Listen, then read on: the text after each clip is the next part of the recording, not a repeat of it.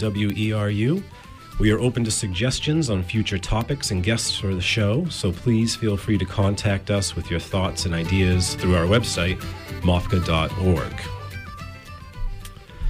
Well, the topic for today's show is homesteading here in Maine.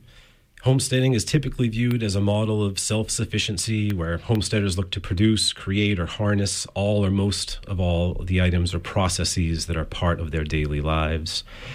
And most often, homesteaders are thought of people who live off the land and grow most of their own food, but it goes a lot further than food, where homesteaders are also producing their own heat, electricity, energy, shelter, water, and even community.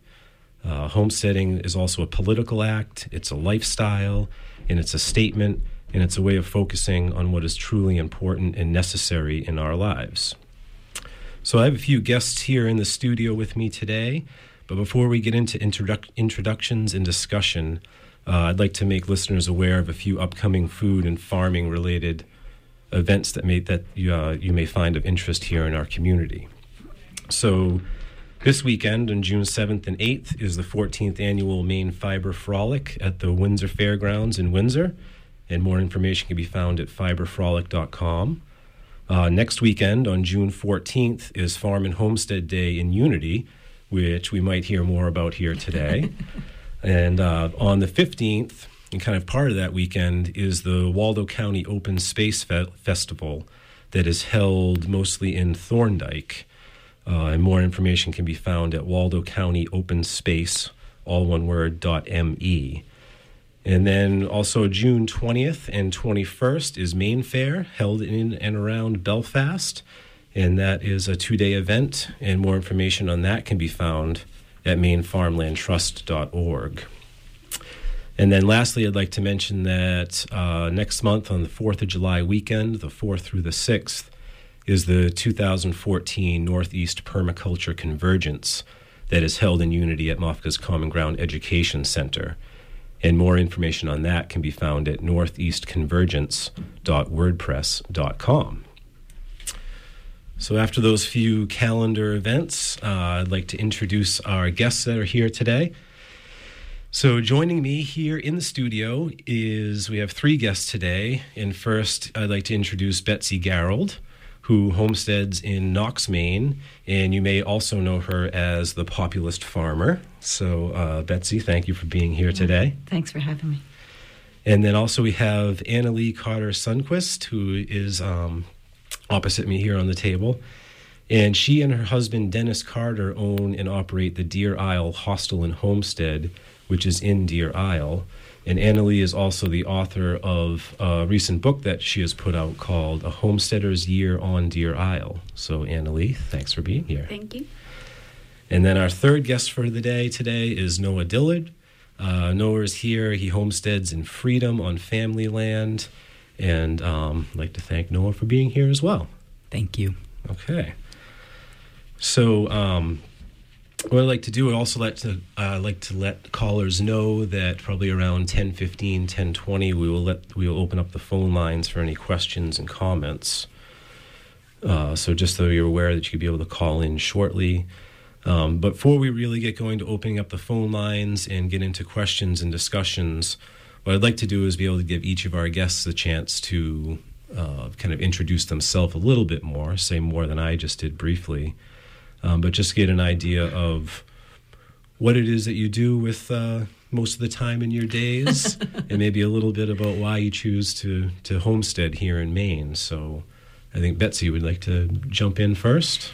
Well, I chose Maine because I, I, this is where I grew up, and uh-huh. I was out of the state and out of the country for a decade. And then, um, as I told my friends in Cleveland, bought the farm and came back home to Maine, um, thinking I was going to be a goat, uh, have a dairy goat farm, and um, then got a job within my profession. I was I was fortunate that I was a, a certified nurse midwife, so I was making pretty good money, and I could buy a pretty good chunk of land, uh-huh. and I did, and um, then continued in my profession until five years ago when I retired. And since then, I've been doing a little of this and a little of that. But uh, in the course of owning the land, I have refurbished an antique apple orchard that was on it. It's got some really nice old apples. Um, mm-hmm. I grow rootstock for Fedco. I keep bees. I have chickens when the foxes don't get them. Yes. which has been a problem of late, and um, you know, grow a, a, lot of my own vegetables, and and also. Um, I'm really involved in the activist farming community. I'm in, I'm uh, president of Food for Maine's Future, so I'm very involved with uh, food sovereignty issues and yep. go down yep. to Augusta a lot. And and it's nice to be able to um, have my land, support myself, and have the time and the energy to do the activist work that means the most to me. And so that's that's why I like um, my little homestead that supports me. Okay, all right, fantastic. Uh, Anneli, how about you? Would you like to give a little bit about what you do down there on Deer Isle? Sure. Uh, me and my husband Dennis live in a 17 acre lot. Uh, we run the hostel on the same land. Live in a small cabin year round that is off the grid. We have solar power and we heat and cook with wood that we gather ourselves. Um, we raise and store basically all of our own food throughout the year. Uh, we raise two pigs that we butcher and smoke ourselves. Mm-hmm. Uh, we have a sawmill, so we make up our own lumber as building materials, and we split and shape granite for foundations.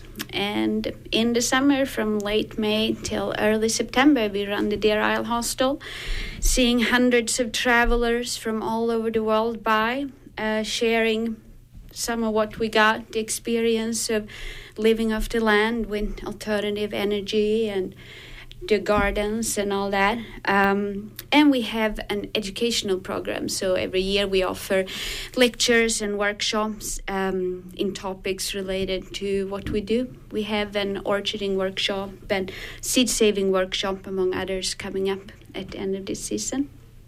And I guess the main reason for us doing what we do is that we like to stay at home. We don't like to commute. We don't like to having to leave each other and our home every day. Mm-hmm.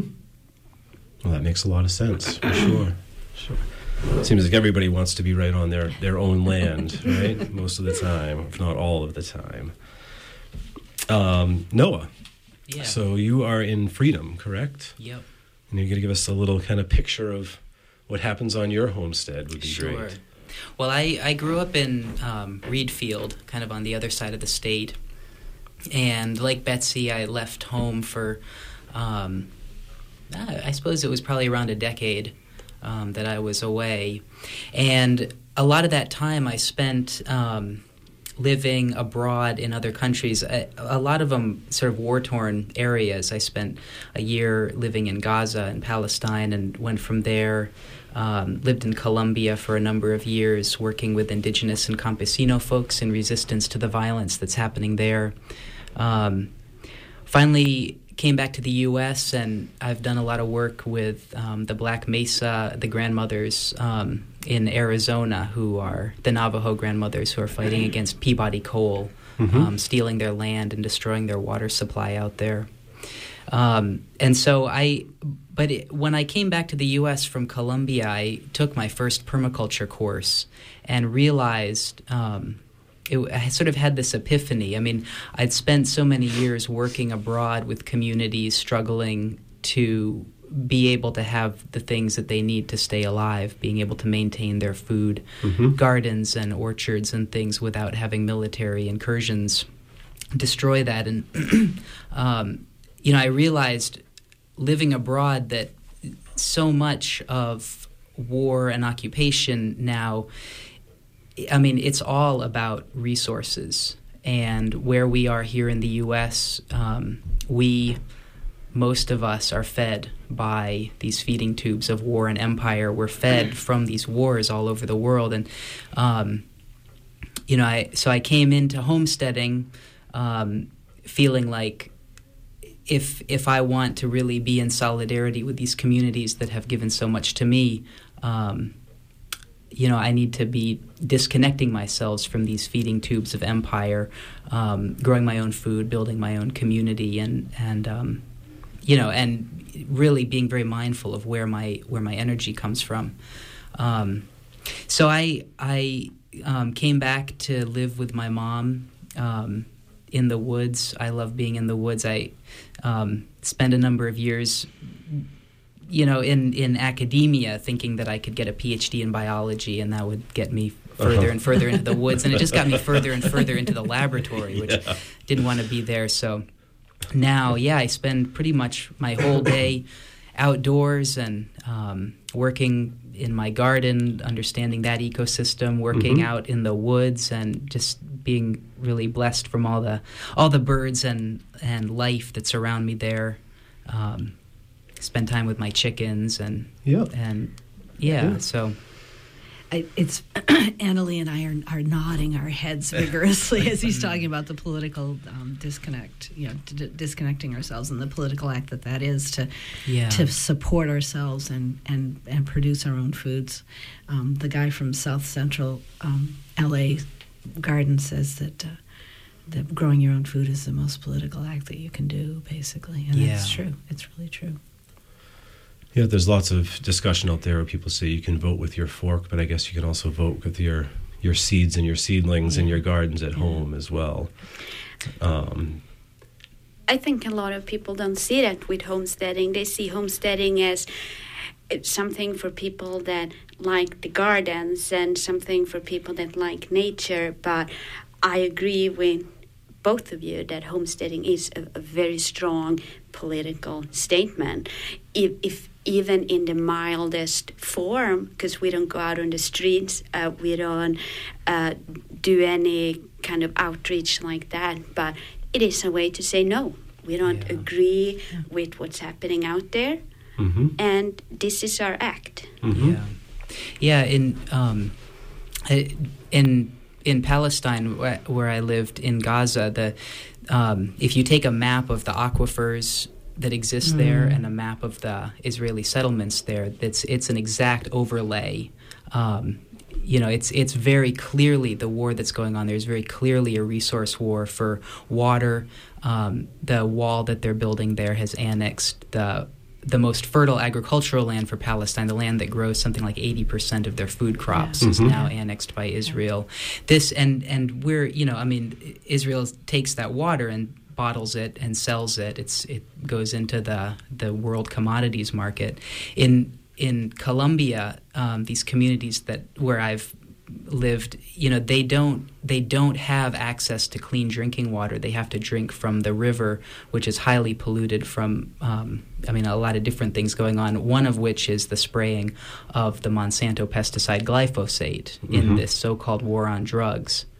The Yeah. war on drugs in Colombia is a war for agricultural land and resources, and we are, you know, here in the U.S., a lot of those agriculture resources are shipped back here. So when we grow our own food, you know, we're saying we're saying no, we're not going to be fed by these wars, this conflict that's destroying the lives of people in these other countries who are trying to live healthily. When I Yeah, spoke at yeah. the March Against Monsanto last week, and it's so funny that you should mention Palestine because I talked about the Palestinians standing in front of their olive trees and how we need to Yeah. stand in front of our apple trees. Sorry, because this is a very emotional subject for me. Yeah. And it's even on a local level in the state of Maine that so much of the Uh, land, uh, the potato farming land, for example, has been basically bought up by companies out of state. Mm-hmm. I, you know, I live down in Deer Isle where most of the lobsters, there's so many people setting out in the lobster boats every day and they're getting shipped right out of state. Mm-hmm. A- And so it's it's both an international issue, but also an issue in our state, in our communities, and in our own backyard that we grow for us, not to have it sent to someone else, and a way to say no to how the that commodity market works. hmm And I think it's, um, I find it really interesting that homesteading is really, you know, focused on your own property, your own land, but all these issues they just spiral all around the world. So it's, um, I think it's really interesting to to hear how we may focus on one piece of land that we're living off of and sustaining ourselves or our family, but how it's really connected to the oth- these other larger issues that are out there in the world. Um, and that's something that I, I'm glad we it's come up right away because it's something good to kind of illuminate for folks Yeah. that we're not just talking about some canning or some um, some freezing or food preservation. We're talking about kind of self preservation as well. Well, I knew Noah and I were political people, but obviously of a like mind. So this is this is great. This is a great discussion, and I, and I think part an, another big piece of that, and I think it's a politi- it's another piece of the political puzzle is the community that builds up amongst homesteaders and mm-hmm. the and the sharing back and forth. Noah and I are doing a, a chicken spiral breeding project that he can explain much better than I can, I'm sure. But um, but also, you know, you mentioned the farm and homestead days um, coming up on the 14th, and, and I'm on that committee, and and that is a day that is is entirely about skill sharing, about teaching each other how to be self sufficient. If you mm-hmm. go to the MOFGA website and look at the schedule, you'll see that and you know every single thing is a hands-on workshop i mean common ground fair is my favorite time of the year it's like christmas for me i love common ground fair but Farm and Homestead Days is different in that it truly is, you know, you're not going to sit there and get lectured to. We don't let our presenters use PowerPoints. We, yeah. you're, you're going to have to get in and scrape the beehives with me because that's, you know, that's the workshop that I'm doing Definitely. is how to clean your your beehives. And so, um, you know, and I think that sharing is so important, like Anneli does with her education down down where she is, and and uh, and just bringing more people in and teaching them how to take care of themselves and how to take care of their land is is mm-hmm. uh, is yeah again yeah. another political act. Yeah, it's. I mean, I think that's a really important thing to stress. Um, our, I mean, I I feel like Waldo County is sort of a, a beacon, a, a light out there in in a you know in a pretty dark situation across the U.S. as far as community is concerned. Um, we have a lot of work to do growing our communities and strengthening them. And it, I mean, tying back into the political situation around the world, I, you know, the one of the reason why um, the communities in Colombia are so resilient um, has to do with the fact that their communities are so strong. They have really powerful community organizers who without access to electricity, to vehicles that drive. They walk miles and miles around mm-hmm. the jungle, organizing their people and, and teaching and sharing. I mean, the, they call them mingas, this indigenous word for basically community work parties that are also very much about political education. Um, you know, in Palestine, it's it it's it can't be stressed enough. I mean, one of the war, one of the tools of the Israeli occupation there is to destroy the communities. These, after incursions into neighborhoods, um, they'll find um, drugs left behind in in the communities, which is very you know it's very frowned upon in, in Palestinian community. But they're leaving these drugs for in order to destroy the communities. That's what everybody says. The family units there are so strong that.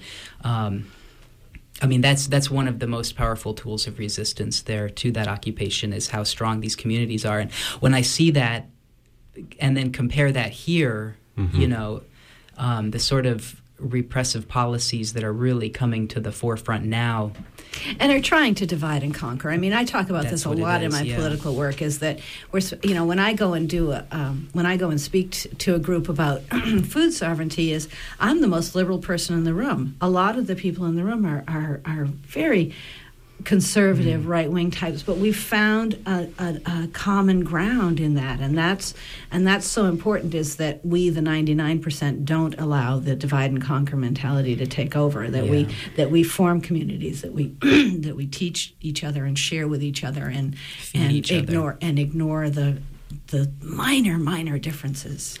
So yeah. one one of the reasons or goals with our hostel ever since we opened has been to invite uh, maybe previously uninitiated person that people that not nec- we of course we get a lot of people that are interested in farming and the outdoors and environmental concerns but we also get a lot of so-called city dwellers people that have never really left their home of uh, urban areas mm-hmm. that have never seen anything like our place before.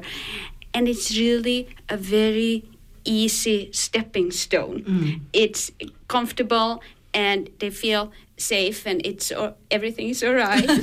but it's still a way to see something that they have never been exposed to before. And for us, maybe that is when, at the end of the day, we can really appreciate all the hard work mm. that has gone into our place is when we can open the eyes of someone that has never really even mm. thought about these things before and we can see that something happened. They might not go home and homestead, but something happened, and it's a start. It. Yeah, yeah, they might plant a yeah. tomato plant on their patio, and that something. is great. well, that's how I started. Yeah, I mean, yeah, yeah, planted yeah, tomatoes sure, in, in sure. buckets, and it, you know, yeah. I yeah, when I was living in a Cleveland suburb, um, I, that's my I tore up my whole front yard and made a garden. My neighbors weren't real thrilled with me, but you know. Mm-hmm. It's, so it's those those little things that kind of get the ball rolling.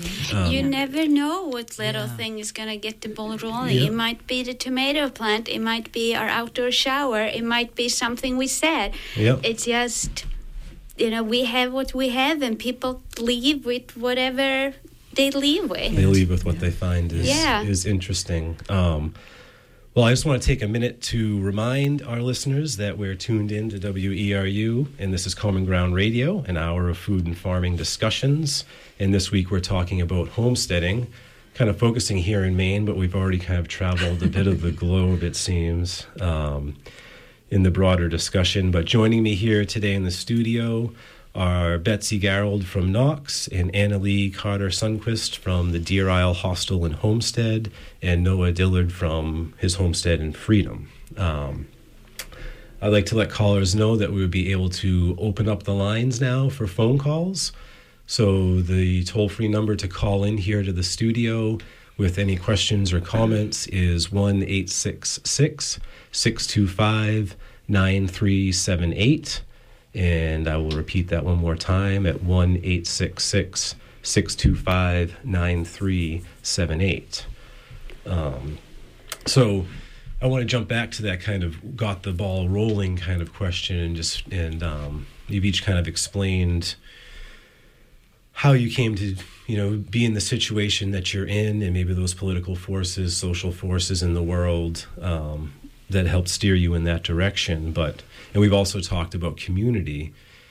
But what I'd also like to be able to bring up a little bit of is kind of how do you, you know, you had that, whatever that first tomato plant is or the first beehive. Um, but how do you continue to acquire these skills or learn the next step in the process? And I would imagine there's a lot of learning, trial and error a little, a little bit, learning from family. But how do you really kind of get out there and see? You know what is yeah. someone else doing or how how am i going to clean that beehive yeah well i mean we're so fortunate in maine to i'm you know i'm going to plug MOFGA again because uh, because I mean, and other states around the country look to MOFGA and the internship program they have and the journeyman program. And so there's a lot of skill sharing that happens there. But there's also just a tremendous amount of informal skill sharing that, like, you know, Noah and I work at Fedco together, and we, you know, over lunch decided we were going to try this spiral chicken breeding project. And so, you know, we're I'm being the broody hen, and he he supplied the eggs, and and so you know, there's a, there's so much of, of that kind of thing going on. And the Farm and Homestead Days is another great place that, you know, look at the schedule and just and just see what if there's something that you really want to learn. You know, we may be teaching it that day, and if there's and if you're in touch with the community around you, there's you can always find someone that knows how to do what you want to do. Mm-hmm. You know, it's yeah. it's it's. Uh, so there's a good sense, and that's another thing I ask, and still kind of how you gain these skills here. But the sense of community, being really focused on your own land, but also be, still being able to get out and meet other folks, uh, like-minded folks, or trying to touch on people that maybe aren't as well informed as you are, and maybe steer their life in a, in a little mm. bit different of a direction. I yeah. would say. Yeah. I've spent a lot of time going around and showing people how to do bee beekeeping because uh-huh. that's you know that's a skill that I have and people are very interested in it because everyone's so concerned about the pollinators these days. So. Uh-huh. Yeah, yeah. I wanted to jump in, um, Anneli, when you were talking about the um, sort of the homestead hostel situation and people coming in and, and seeing you know, seeing it all going on. I think I feel like that is really important. I I think. I getting into a little bit of the spiritual side of things, um, if I dare. I feel like humans are. Well, we've done politics already. Yeah, right. um, but I feel like humans are these magical creatures that um, we have the ability to relate personally, deeply to whatever it is that we see. And Anneli, you're talking about these city folks coming in who may have never seen a garden potentially, or you know at least haven't been exposed in in large deep in you know to great extent people growing all of their own food. But when I mean you know folks in the city, I feel like are so surrounded by advertising and all you know just these things that define life in a certain way for them. When we see that first tomato plant and realize I can do that, Mm-hmm. it's it's really powerful. I mean, you know, my it's been a long journey for me. Um, in- in in college, I think I started my first vermicomposting bin. I, I lived in Kalamazoo, where the sort of the the grandmother of vermicomposting is from, Uh-huh. uh, Mary Appelhof. She sort of wrote that foundational book, "Worms Eat My Garbage." Very good book. um, but yeah, I started I started composting with worms in my kitchen because I was like, that's a really cool idea. I didn't I wasn't growing any plants, but then suddenly I started having all this compost worm castings and I was like I could grow plants. So I started growing them in buckets and I was like, well this is fun and one thing led to another and you know, harvesting my own rainwater and and doing all these things you can do in the city um, really opened my eyes and then you know, later on when I moved back to Maine, I was like, whoa, there's land and It's a lot forest easier, and, yeah. and There's a yeah, little more space to work with. yeah, right? it's just. uh, But I mean, at my own place, you know, it it is. I y- you can't jump into this um, thinking I'm going to take care of everything all by myself right now. I, I think homesteading is is not about self sufficiency so much as it is about community sufficiency. Um, you know, and, and taking care of each other because it's our neighbors who have these skills that, that we need to learn. Um, and, you know, they're found in books as well, but it's a lot easier to learn from somebody who's actually doing it. Yeah, yeah. And as we learn these skills, making them available and teaching them through these, you know, community gatherings and Uh-huh. or just having folks over or having a hostel at your place. That's a really cool way to spread the propaganda. and it's uh, i think all of us doing this has a responsibility of sharing what we know Yeah. To us the hostel is not just a business idea or a way to share what we have i see it as our responsibility so we have this place set up we have it going and if it was only for us it's like it'd be only half Yeah. Mhm. Yeah. Yeah. Yeah. Yeah. That's true. So that brings up. Uh, so that's really part of it is getting the people in. It's more community piece. I think it's a very.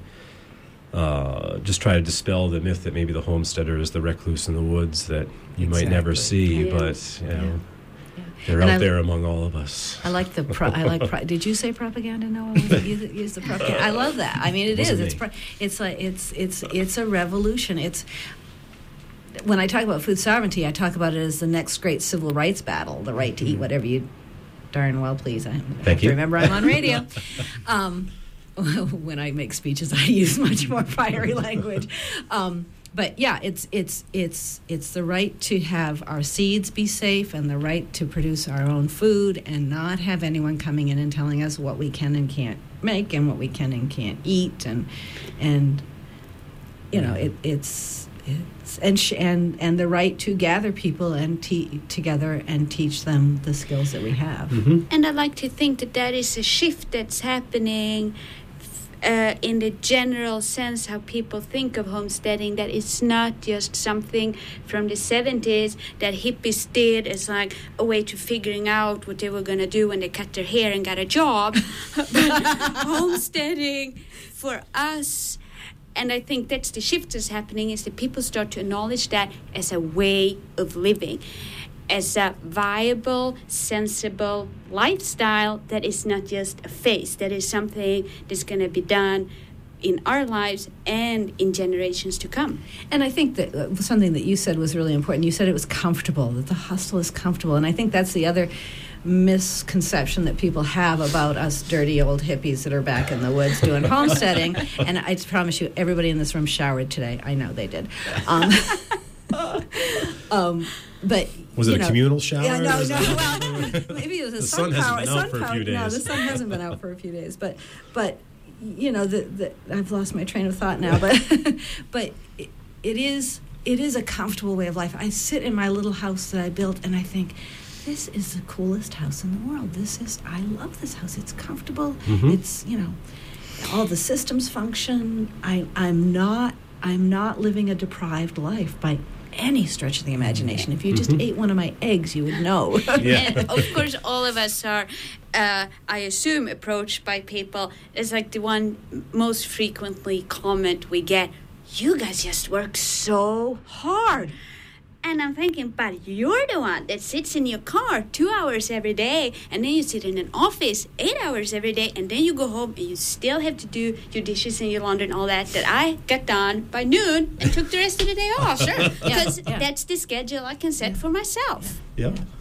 So there's a lot of freedom in there as Eh, well. That's that's For the sure. key right there. Yeah. and, and I mean, I do I do a lot of writing on my blog, and Anneli has written a book, so that you know that kind of free time to, that gives us the ability to be not only politically active but also to to um, to honor our, our creative sides and Mhm. to have the hours that it takes to sit down and put the words on paper and, or the paint on the canvas or whatever it is. And so, where could some listeners find that blog if they were Oh, interested in they could seeing Google- what more you have to say? yeah, it's a, it's a blog about politics and agriculture, or the politics of agriculture. It's called The Populist Farmer, and it's on WordPress. You can Okay. Google it. Okay. It should pop right up at the top of your Google search, I think. So, All right. And I'll also mention that Anneli's book is titled A Homesteader's Year on Deer Isle. Yes. So you can learn more there as well. And it can be ordered through our website, deerislehostel.com. Fantastic. So, so we talked about the comfort and the homes and all that. I'd like to know: is everybody is everybody living and working in places that they've created from scratch, or from bare land, or taking over from a previous homesteader? Um, Noah, you want to Sure. yeah. describe your scenario? Yeah. Um, well, about five years ago, um, I had just come back to Maine and was trying to figure out where to land. I'd been living with friends and other homesteaders in the state when my folks invited me to to build a place there.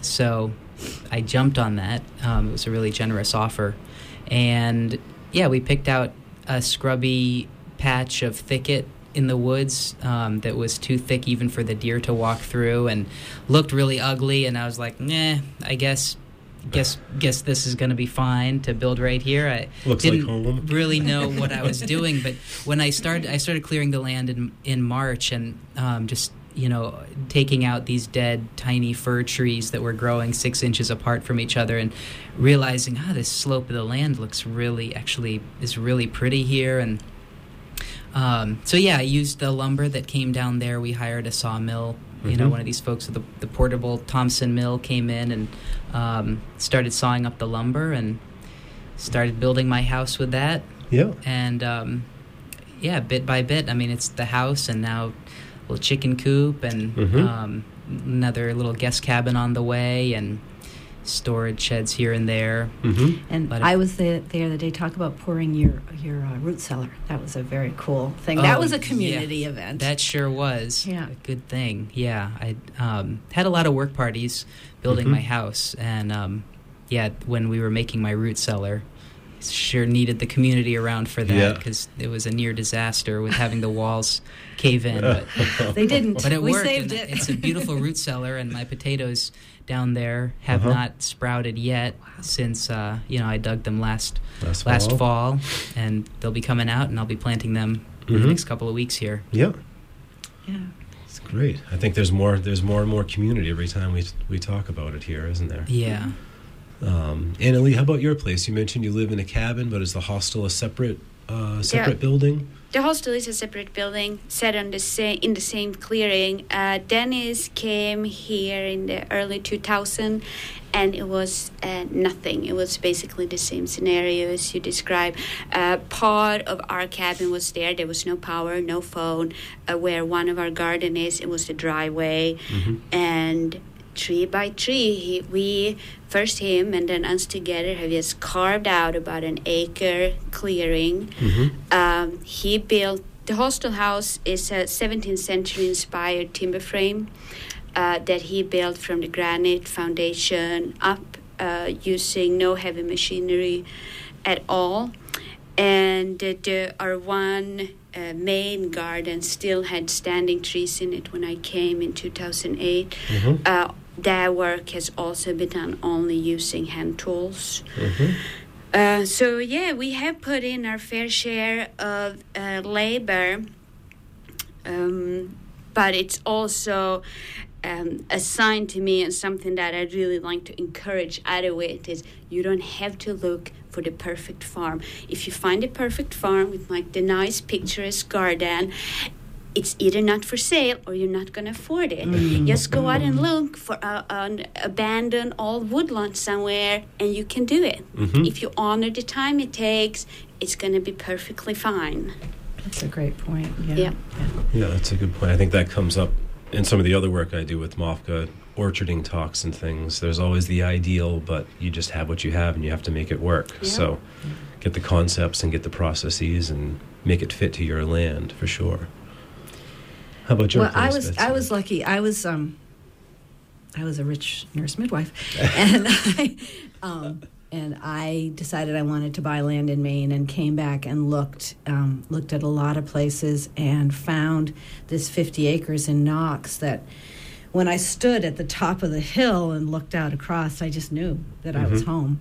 And it had it was a it was a former farm. It had been farmed in, into the 1960s and then had been lost for taxes. So there was an old um, homestead site on a, a, a, There's still a cellar hole from where the farm house was and a, and where the barn was. But I there was also a, a, cement pad down near the road, and I decided to build on that. What mm-hmm. I thought was going to be my temporary home, but looks like I'm going to die there. That's okay. It's a nice house. And I'm really fortunate. I'm the oldest of 24 cousins, most of whom still live in Waldo County. So when I went to build my house, it was a, it was a family affair. And, yeah. and my family really helped me. And um, I have one cousin who's a general contractor, and, mm-hmm. and my ex brother in law helped. And so, you know, it was a community, but it was a, it was a family community, which was, which was really nice. And, and, uh, built this snug little 26 by 29 house mm-hmm. right down near 139 and have yep. been living in it ever since. So Great. Great. I will say that I agree the community thing just keeps on popping up here. Yeah. I think it's um, I think it's a wonderful theme that everyone should be aware of. Uh, but also, um, I'd like to remind callers we're still or listeners that will take some calls. Don't be shy. The number is 1 866 625 9378. And I also want to remind everybody that you are tuned into WERU, and this is Common Ground Radio, and it's an hour of food and farming discussions. And this week we're talking about homesteading. And uh, my guests here in the studio today are Betsy Garrold from Knox, Anneli Carter Sundqvist from the Deer Isle Hostel and Homestead, and Noah Dillard from Freedom. Um, so, one other thing, or I shouldn't say one other thing, but when we talked about sharing these skills, uh, and you mentioned an event that's coming up right. very soon. Right, the 14th. The 14th. At, at, at Common Ground at the, at the MOFGA um, Educational Center, right in Unity. It's from 9 to 3.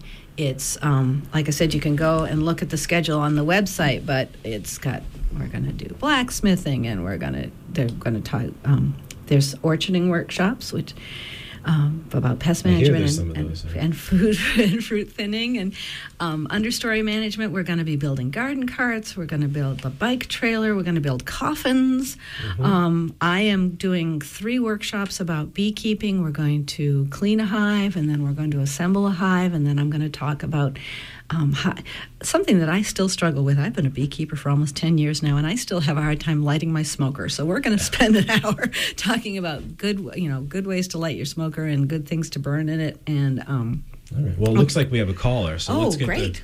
The, the caller in here. So, caller, if you could go ahead and give us your name and the town you're calling from, and then your uh, question or comment. Yeah, hi, it's David. I'm calling from Brooklyn. Hi, David. Uh, hi, and I just wanted to call and say how uh, inspired I am by the kind of work you folks are doing. uh, and uh, sort of also in awe of it. I, uh, I, my situation right now is, is typical. I think of a, a, a lot of other folks in the world, which is that I can't even listen anymore because I can't find my headphones, and I have to go do some work at the place where can, there's no radio. And you know, it's like you guys are so pure in what you're doing. And it probably doesn't feel that way to you, but to listen to it, you know, coming over the airwaves, it's like, oh my, you know, I I I only wish if I had my life to do over again. I mean, you know, that's it's so, so beautiful what you guys are doing, and I just wanted to to offer that, you know, if there's other folks like me out here in Radio Land, not hopefully to be too discouraged by our Mm. partial our partial attempts at uh, homesteading and self sufficiency because uh, it's a it's a very uh, uh, uh, broadband uh, participation uh, area, I think, and I I just uh, I know m- myself. I've frequently been daunted by the, the the the space of the size of the gap between where I am and where where I, I might be if if I were had my ducks more in a row or whatever. Mm. Uh, and uh, so I'm I'm just really I, I just wanted to call in and say you know to you guys congratulations. And to anybody else who might be more like in my situation you know don't despair because it's it really is you know especially from you know I, I went to Nicaragua once. Uh, guest to the Sandinistas and and I I came back with a British woman on the airplane. She was my seatmate. She br- was bringing her family back from Nicaragua after having lived there for three or four years, you know, trying to participate in the revolution, and and uh, she said uh, what she was bringing back with her was the, the message from the from the Nicaraguans. What are you doing down here? You know, you belong back in your country Yeah. doing what we're doing. Yeah. You don't belong down here watching us. You know, you go home and do it your way. You know, but but do what we're doing as, as best you can. And I, you know, I really appreciate what you guys are doing. All right, David. Well, thank you very much for your call. And I think that was nice to hear. You guys are. We're not are that pure. Don't get discouraged. We- we- I mean, uh, it, I know Noah and I both have off-farm incomes, so Mm-hmm. it's it's like you know we're not totally supporting ourselves this way. We're doing the the pieces that we can, and you should do the pieces that you you can too. Because I got to run, dear. So thank you. okay, all right. Yeah, I mean, I I think um, I I there's no kidding myself about my own purity. I drive a car and I live in this society. I mean, it, you you know we're we're we're here in this air in in this part of the world that receives, as I said earlier. I mean, all I mean, so much of what runs our society um, is powered by by war and empire. And I mean, honestly, if if um, if that were all to collapse now, it it would be a struggle for for everyone. I I feel like the the steps that we take, you know, I mean. I, I don't don't get discouraged, David. I, I guess is is the thing. I mean, I I would hear what you're saying, and I resonate with pretty much everything that you're saying. I look around at my life, and I'm like, man, I there's a lot more that I could be doing, and and but if if I just if I spend my time thinking about all the things that I'm not doing, um, you know, it does get discouraging. I, I feel like I continue needing to say, okay, you know, this year I'm focusing on learning about this, and um, I'm going to get some products from that that are going to feed me later on in life, and um, I'm not going to get everything done this year that I want to get done. And It's like snipping little threads. You just you know we're all connected, connected, connected, and you a s- time. and you snip the ones that aren't feeding you and nurturing your soul, and you hang on to the ones that are, and you just have to carefully pick the threads you're snipping. Yeah, and the um, I mean, he David mentioned the the Sandinistas, and you know what what the Zapatistas uh, more more in in my life have have been saying is that we need to first begin with. Um, liberating ourselves, creating our own personal autonomous zone. Once we are liberated, and that takes a long time, then we can start reaching out to others and help in their liberation. Once we have a community, that community can start reaching out to other communities. Yeah. I think that's the way we need to think of it. Definitely. Well, it looks like we have another call. So, caller, if you can go ahead and give us your name and the town from where you're calling and your comment or question. I am Nancy, and I live in Unity, right next to MOFGA's Common Ground. Hello, Nancy. Hi, Hi. Nancy. Hi, Nancy. And I have two, two comments. One is that um, everybody can't have lots of land out in the country to build their homestead, but that doesn't mean that they can't be a homesteader. There's lots of lots of people doing urban homesteading, even in high-rise apartment buildings. Mm-hmm. And the second one is that there are MOFGA chapters in, in several counties in Maine, and the MOFGA chapters are a great resource for learning um, different skills and sharing amongst your neighbors. There's a new chapter in Penobscot County and another new one in Piscataquis County, one in Waldo County, and one in Saginaw. So that's all. Thanks, Nancy. Okay, Nancy, thanks for calling in. Bye bye. And I, I would like to add a comment that ties mostly with what David from Brooklyn said that every little bit counts. Yes. We're, of course, also often approached by people that kind of compare their situation with our situation. And that is just, it, it's not even worth doing in the sense that there's other people doing more than what we're doing. There's always going to be someone ahead of you and behind of you. Sure, And how how sure. how are you going to measure that? Like what uh, what what numbers or figures are you going to put to measure who does the most? We all do what we can. Every tomato plant counts. Yeah. And it looks like we have another caller as well. So, caller, if you could go ahead and give us your name and the town from where you're calling. Hi, this is Kate calling in from Belfast. Hello, Kate. Hi, Kate. Kate. Hey, um, I had two things. Um, I spent some time in Colombia as well, so that set off my radar, and I was wondering if uh, it's Noah, right? Yeah. If you could talk a little bit about palm oil, because that was an eye opener for me when I was doing research when I got home. There was obvious displacement around oil, but not Yeah. the palm oil. Most people don't put that, don't connect those two things, and it's so ubiquitous now in uh, in processed And- foods. And yeah. so, you know, yet another thing we need to be concerned about when we're purchasing. And then also, um, I was looking on the uh, Deer Isle Hostel uh, site to, to check out the book.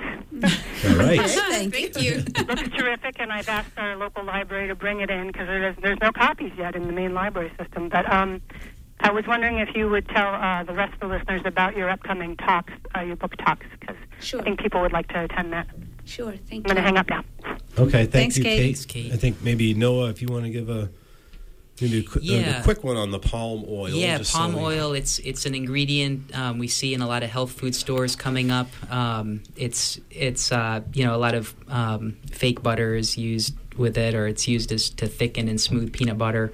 It's used in a lot of products, and and uh, what's going on in Colombia briefly is um, mostly the the Afro-Colombian populations in the southwestern portion of Colombia on the Pacific coast are um, being forced off their land by paramilitaries. Um, and, you know, these are subsistence farmers who are being forced to stop living the kind of li- lives that, that we're talking about here. Um, and um, paramilitary sympathizers are moved onto the land. The all the trees are cleared, and um, they're growing um, these monocrop plantations of palm oil. The the palm oil is grown down there in, in on subsistence farms. It's it's healthy and um, it's easy to process, easy to get the oil from. But um, it's a huge nutrient drain and water drain in the land. Um, so it's really sucking up the aquifers and sucking up the nutrients and making really poor soil. For and and it's not feeding the people of those communities. The the point it's it's transnational corporations who are coming in who are behind the paramilitary incursions um, and you know growing growing these crops that don't have anything to do with the people's livelihood there and they're the ones that are reaping the benefits. and they're getting Um, all the money from it and Yeah. Yeah, uh, it looks like we have another caller, but um, after that c- call, we'll get to answer Ann, uh, the question for Anneli's Okay. talks real quick. Um, but go ahead, caller, and uh, give us please give us your name and the town from where you're calling and what your comment or question is. Hi, um, my name is Margaret. I'm calling from Orland. Hello, and um, a couple of comments. One of them was about uh, some discussion earlier in the in the program about how you know easy it is to do this and how you have all this time and everything, but that doesn't conform with a lot of stories I've heard over the years. I'm 81 years old and I've been around a while. Um, and I've followed all this stuff from the nearings on. and um, so many people have, you know, thought that the Nearings had the answer, and then they tried to do it, and they and the, and they destroyed their lives uh, and destroyed their marriages, uh, and couldn't make a go of it, and and really worked hard. Um, so I I don't know. It's um, it's it's a conundrum to me, uh, and I don't know that you all have the answers. I don't think you have time to even deal with it right now in this program. But um, I've uh, been fortunate having a little inheritance, and I bought a place in Orland, and and I've got a great big garden in the backyard, and um, and every time I'm bending over or stretching to reach something or doing some impossible thing, I say to myself, "Hey, I'm doing pretty good for an 81 year old, and I don't have to, and I don't have to pay money to go to an exercise right. place. Right. I'm doing it naturally, and I'm um, benefiting from the work that is being done. And at the same time, I'm, I'm, you know, using my body and maintaining it. Right. So I just want to put that in there, um, and I just like to drop a little fun thing that I discovered in the, my backyard. I've been collecting coffee grounds from a place that uh, produces a, a lot of uh, you know cups of coffee. They let me pick up their coffee grounds. I've been dumping them in a pile so I can put them in my compost in a careful way. And I discovered last fall that the pile was blooming with oyster mushrooms. Oh, And um, and so there's a mycelium in there that has been growing and it's kept producing if I keep it damp. And I'm I'm giving out chunks of this stuff to anybody who wants to try to do it. Um, so anyway, that's something that you might think keep in mind. Uh, don't uh, go collect those coffee grounds. Oysters Okay. love coffee too. yeah. I, I just want to quickly say the Nearings did it because they were both writers and lecturers, and that's how they made their money, and that segues nicely into Anneli telling us about her. No, but they also had lots of volunteers. and I was yeah. one of them. I spent a whole day picking blueberries Right. for their Huh. cash crop. And you that's know, I rarely think they had said. a, a labor force there because Yeah. a lot of They people a were drawn to it. so- yes, yeah. and they Well- weren't and they weren't raising kids and i have four kids and they're n- i'm now a, gr- a great grandmother and uh i don't think i could have done it uh, and made a living well, Margaret, we'd like to thank you for giving a call in. And Anneli had a comment she wanted to um, to wanted to say. We're getting kind of Yeah. towards the end of the show here, but definitely thank you for your call. A, a quick comment on that call is that in terms of no, not everyone has time to homestead, not everyone has the financial means.